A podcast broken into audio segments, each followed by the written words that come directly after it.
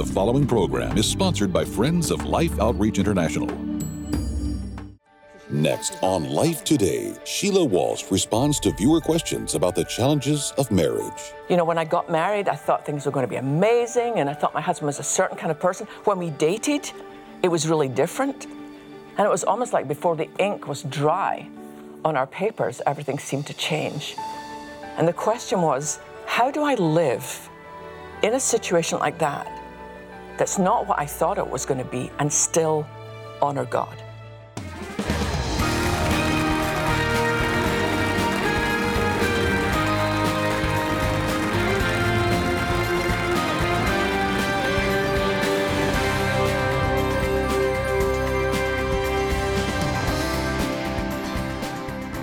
Hi, I'm Sheila Walsh. Welcome to Life Today.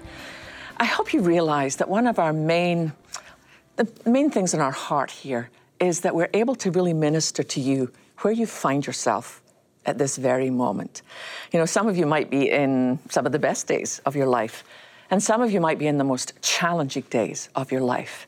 But I want you to know before we ever begin a program, there's a whole team of us here, and we pray for you. We ask God that He would speak directly to you. You know, we all do our homework and we bring the best we have, but we understand that it's the Holy Spirit who can touch you exactly where you need to hear His voice. One of the things I've heard a lot of people asking about recently is what do you do when you have somebody who is going through something that is pretty devastating? A young girl wrote to me and she said, My aunt um, had breast cancer and my uncle and my aunt have been so in love since the day they got married. And recently, my aunt lost her battle. And I know she's home with Jesus, and I celebrate that. But she said, What I'm dreading is encountering my uncle at her memorial service because I don't know what to say. I don't feel as if I have the right words. And honestly, I understand that. Sometimes when people are hurting and struggling, you think, Gosh, I really don't know what to say. So I spent some time really studying about that, and I also included actually some of it um, in my in my book. It's okay not to be okay. And we had uh, a bunch of our very faithful supporters who came in the studio, and that's one of the things I talked about. What do you say when you don't know what to say?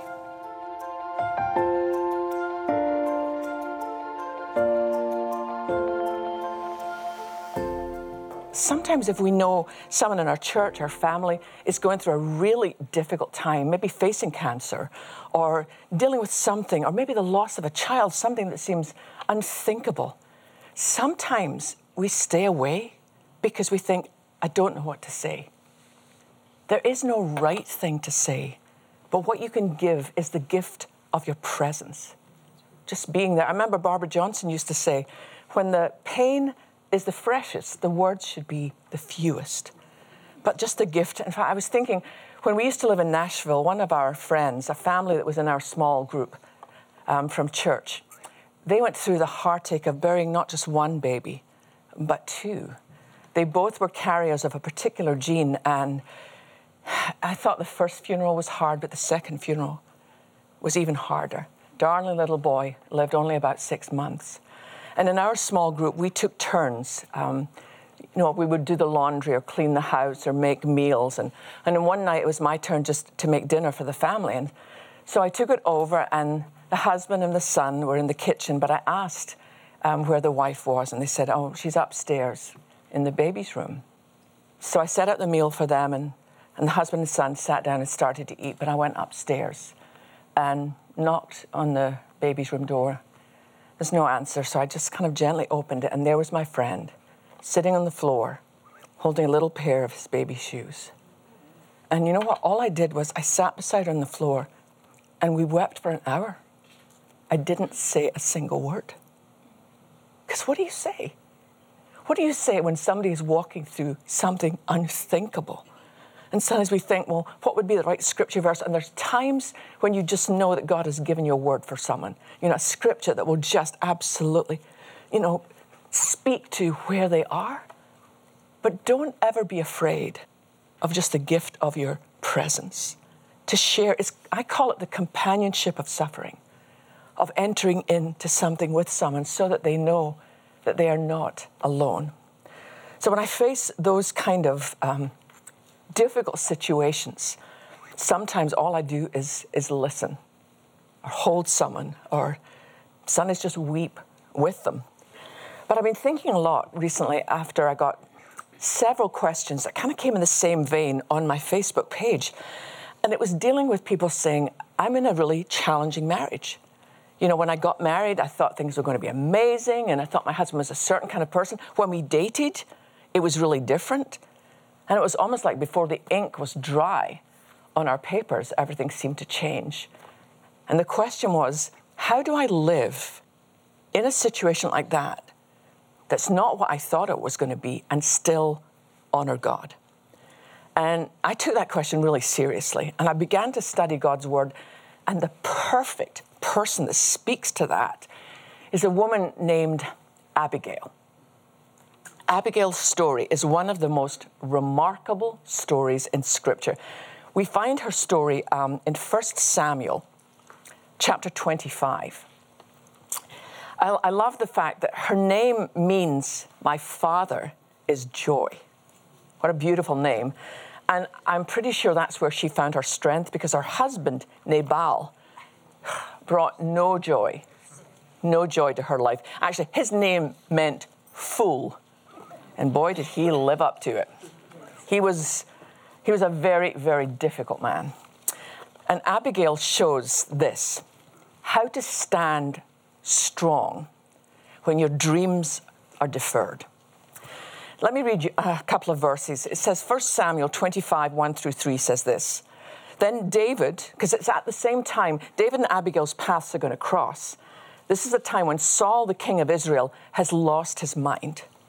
It's a terrible thing when a leader has lost the ability to hear the voice of God. He has turned away, and the Lord has removed his spirit from him. And so Saul is hunting David to try and kill him. So David is on the run with about 600 men, and he's hiding in a cave. So then David moved to the wilderness of Maon. There was a wealthy man from Maon who owned, owned property near the town of Carmel. He had 3,000 sheep and a 1,000 goats and it was sheep shearing time.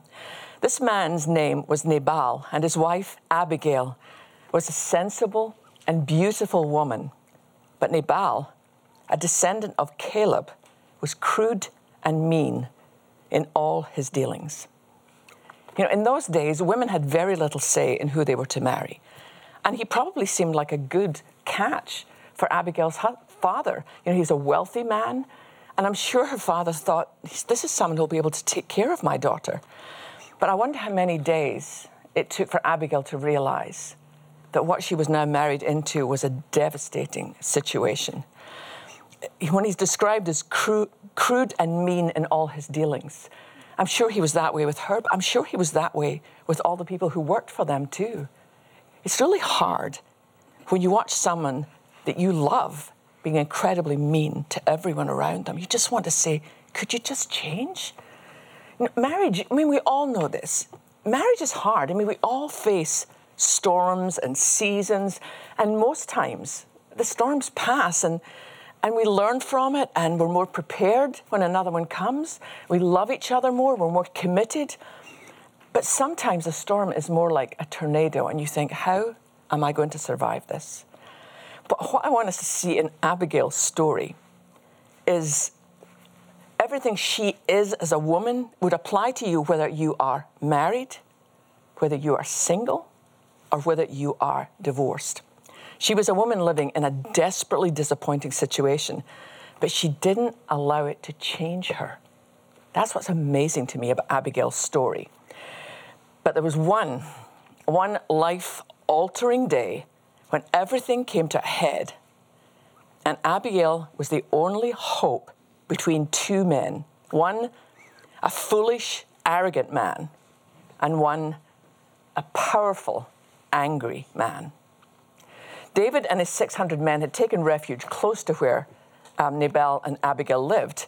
And since they had settled there, since David and all his men had settled there, all of Nabal's flocks had been kept safe Up until that point, thieves had been stealing his flocks. He was losing money. He was losing his property. But ever since David and his men moved in, they had kept all the robbers away. And so David sends a message to Nabal. 1 Samuel 25 says this. This is verse 4. When David heard that Nabal was shearing his sheep, he sent 10 of his young men to Carmel with this message for Nabal Peace and prosperity to you and your family and everything you own. I'm told that it's sheep shearing time.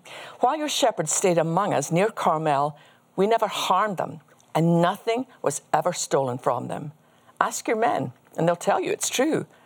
So would you be kind to us, since we've come at a time of celebration? Please share any provisions you might have on hand with us and with your friend David. Now, a reasonable man would have heard that. They would have been grateful for this man who's been watching out for all his interests. But Nabal is not a reasonable man. This is the response he sends back. This is verses 10 and 11 um, in Samuel 25, 1 Samuel 25. This is what he says Who is this fellow, David? Nabal sneered to the young men. Who does this son of Jesse think he is? There are lots of servants these days who run away from their masters. Should I take my bread and my water and my meat that I've slaughtered for my shears and give it to a band of outlaws who come from who knows where? So these 10 young men have to go back to David and tell him exactly what Nabal said. And David is furious. He is so angry that he tells 400 of his men, Get your swords. We're heading there immediately. He leaves 200 men behind to watch over their things, but he determines that not one single male in Nabal's household will be alive come morning. Now, one of the servants who works in Nabal's house heard Nabal scream insults at David's men, and he knows if he doesn't do something, it's going to be a disaster. What I think is fascinating is he does not go to Nabal, he goes to Abigail and he talks to her. And what she does next shows us the kind of woman she was. Listen to her words. After she says, I take full responsibility, she says, Please listen to what I have to say. I know Nabal is a wicked and ill tempered man. Please don't pay attention to him. He's a fool, just as his name suggests. But I never saw the young men that you sent. Now, my Lord, as surely as the Lord lives and you yourself live, since the Lord has kept you so far from murdering and taking vengeance into your own hands, let all your enemies and those who try to harm you be as cursed as Nabal is. And here is a present that I, your servant, have brought to you and your young men. Please forgive me if I've offended you in any way. But then she goes on to say this, which I think is so powerful The Lord will surely reward you with a lasting dynasty, for you are fighting the Lord's battles. Don't get caught up in the wrong battles here, David. You are fighting the Lord's battles. And you've not done wrong throughout your entire life. Even when you are chased by those who seek to kill you, your life is safe in the care of the Lord your God, secure in his treasure pouch. But the lives of your enemies will disappear like stones from a sling. When the Lord has done all he promised and has made you leader of Israel, don't let this be a blemish on your record then your conscience won't have to bear the staggering burden of needless bloodshed and vengeance. And when the Lord has done these great things for you, please remember me, your servant. Abigail has made it really clear. She knows who her husband is, but way more important than that, she reminds David who he is. She reminded him, You're called to fight the Lord's battles, not those stirred up by a foolish man. You know, have you ever noticed a fool can bring out the worst in us? Have you ever found yourself getting into an argument and you're like, why am I even bothering with this? There's so much that we can learn here from Abigail's response. She's not pretending that her husband's not a fool, but somehow in the midst of that, she has remained a godly woman who knows that God is in control. And she reminds David listen, don't let this man push you into something that you're going to live with for the rest of your life. And do you know what David's response was? I mean, he's got 400 men behind him with swords. They're good to go. David says this, 1 Samuel 25, 33. Thank God for your good sense. Bless you for keeping me from murder and from carrying out vengeance with my own hands. Can you imagine that? See, here's what I love. You've got 400 men, furious. I mean, warriors have got their swords out. And there you have one humble woman who doesn't just shoot off her mouth, but uses the wisdom that God has given her, and it turns everything around. David literally stops in his tracks, blesses her in the name of the Lord, take the provision that she has brought, and they turn around and they go away. Now, when Abigail gets back home, you know who is drunk. So she decides she's not going to tell her husband while he's drunk that she ha- what she has done. So she waits till the morning. And so the next morning, when Nabal gets up, Abigail tells him, you know, what she did. And it says his heart failed him. Scholars say he either had a stroke or a heart attack, and 10 days later, he died. When David heard that Nabal, that Nabal had died, he asked Abigail to marry him. Now, I don't know how long she was married to that guy, but I know there's something there for us about even when you're in a difficult situation, that you still remain who you are.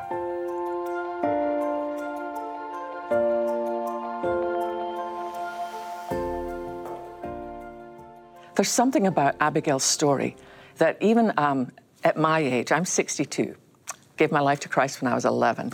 So that's 51 years of the faithfulness of God. But just studying her story again was really challenging to me. Because you and I know we're going to find ourselves in places where life is disappointing, where things are not the way we hoped they would be. But what her story shows me is it is possible to be the woman, to be the man that God has called us to be, no matter what our circumstances are.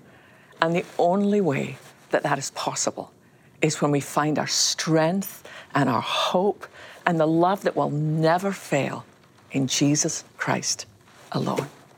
One of the things that compels us here at Life Today, as you know, is the fact that there are children all around the world at this very moment. You might be sitting down to dinner but there are so many children who are literally starving at this moment.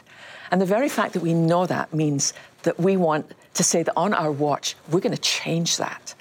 Recently, um, Ralph, our missions director, and also Randy had an opportunity to go to one of the places where we see more heartache than we would think is even possible. So I ask you, I know sometimes it's tempting when something is hard to look away, I ask you in Jesus' name, will you please prayerfully watch what you're about to see and then ask the Lord, what can I do?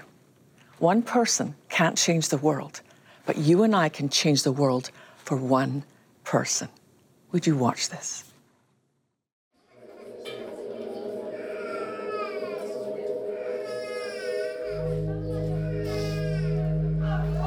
You know, when you walk through a malnutrition clinic, there are a lot of emotions, obviously, heartbreak, the suffering that's here, the sorrow, the sadness, but it's easy to wonder where's God in all this?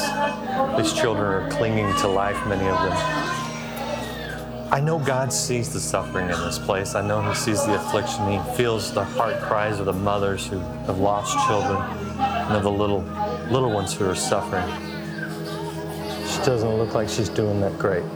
Ralph, tell me what's going on here.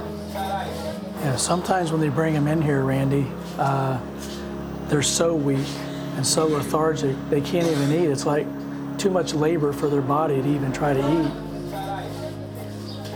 I think the formula is going to work on her. If they can just get her to take some of it in, the intake will be important. I don't, I think she's going to make it. She just looks really difficult right now.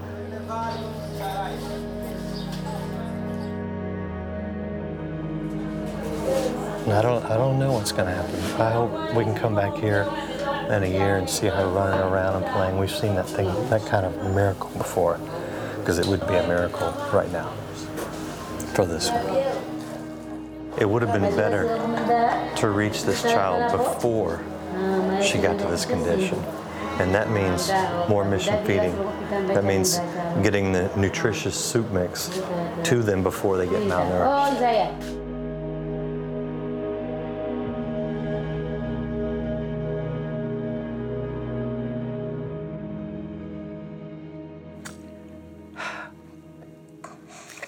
I don't even know what to say. I mean, you can just think, well, that's just one more child in Africa. No, she was somebody's daughter. Her mother loved her. Can you imagine if you were in that position and you had to watch your child physically disappearing before you every single day? And you know, sometimes tragedies happen in terms of a terminal illness, and you do what you can, but there's nothing else to do. The thing that breaks my heart about this is this did not need to happen. This child died simply because she didn't have anything to eat. And eventually, her little precious body began to shut down. So that even when her mother was able to get her to a malnutrition clinic, that little child couldn't even find one ounce of strength to take in the nourishment she needed. We can't allow this to keep going on. If you think of the wealth that we have, even those of us who consider ourselves lower income or who struggle, we still we don't struggle watching our children die because they don't have enough to eat. And these mothers, so many of them, are they've placed their trust in God. They're praying for their children. So here's the thing. I want you and I, this is the 30th anniversary of you faithfully standing with us doing mission feeding, but we need to keep up the work. You know, if we give $30, do you know that you feed three children for three months? I mean, what can you actually do with $30 that will make an impact on a life? $50 feeds five children, 110. Um, I want us to be the answer to the prayers of these mother. Jesus said, whatever you do for the least of these, you do it for me. So not only are we meeting the needs of these children, answering the prayers of these mothers and fathers and grandmothers and brothers and sisters, but we're actually doing this for Jesus. So please, would you give your best gift possible? And for any gift at all, we're going to send you one of the best books I've read in a very long time Death Defying Faith. Peter Pretorius was our partner in Africa for years.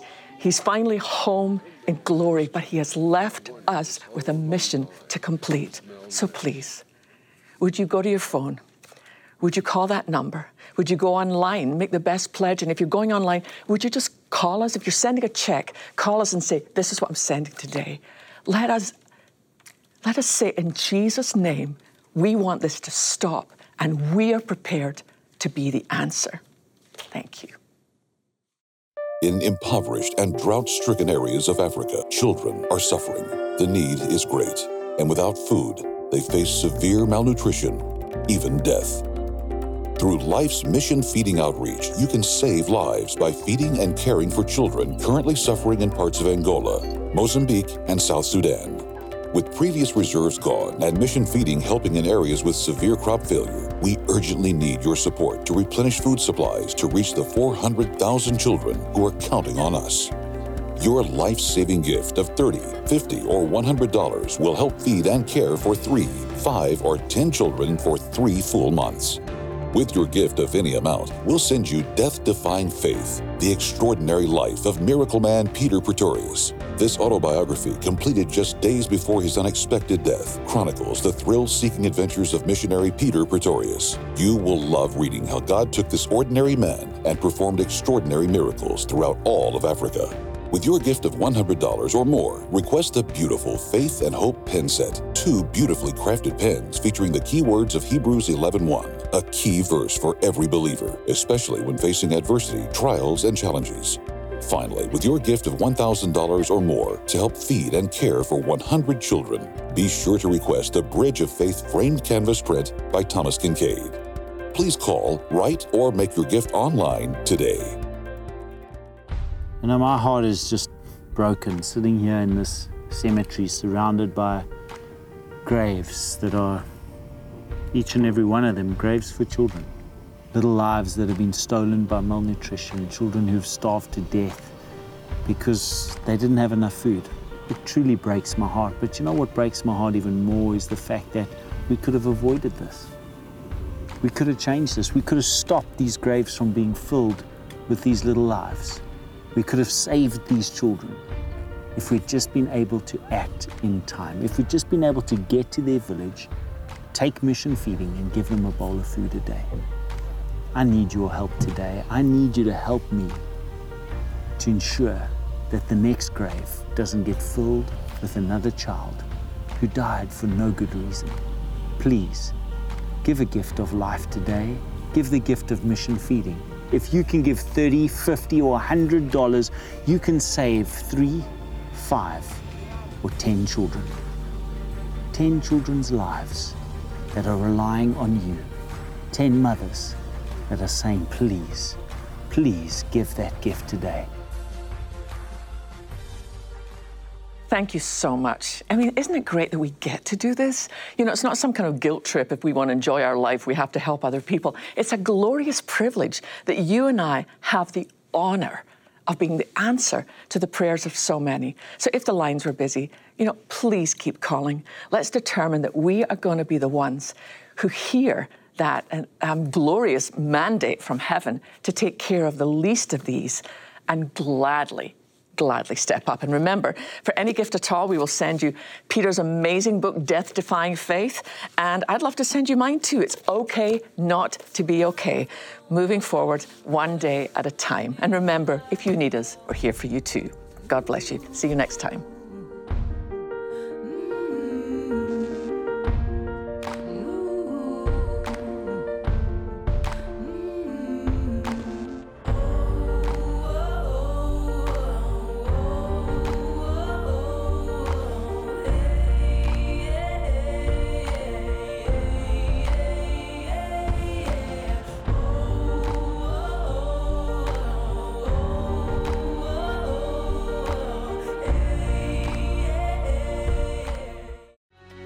Thought this will be it for me. I mean, I, had neurologic numbing in my throat and my neck and my arms, bone crushing headaches. The room was spinning.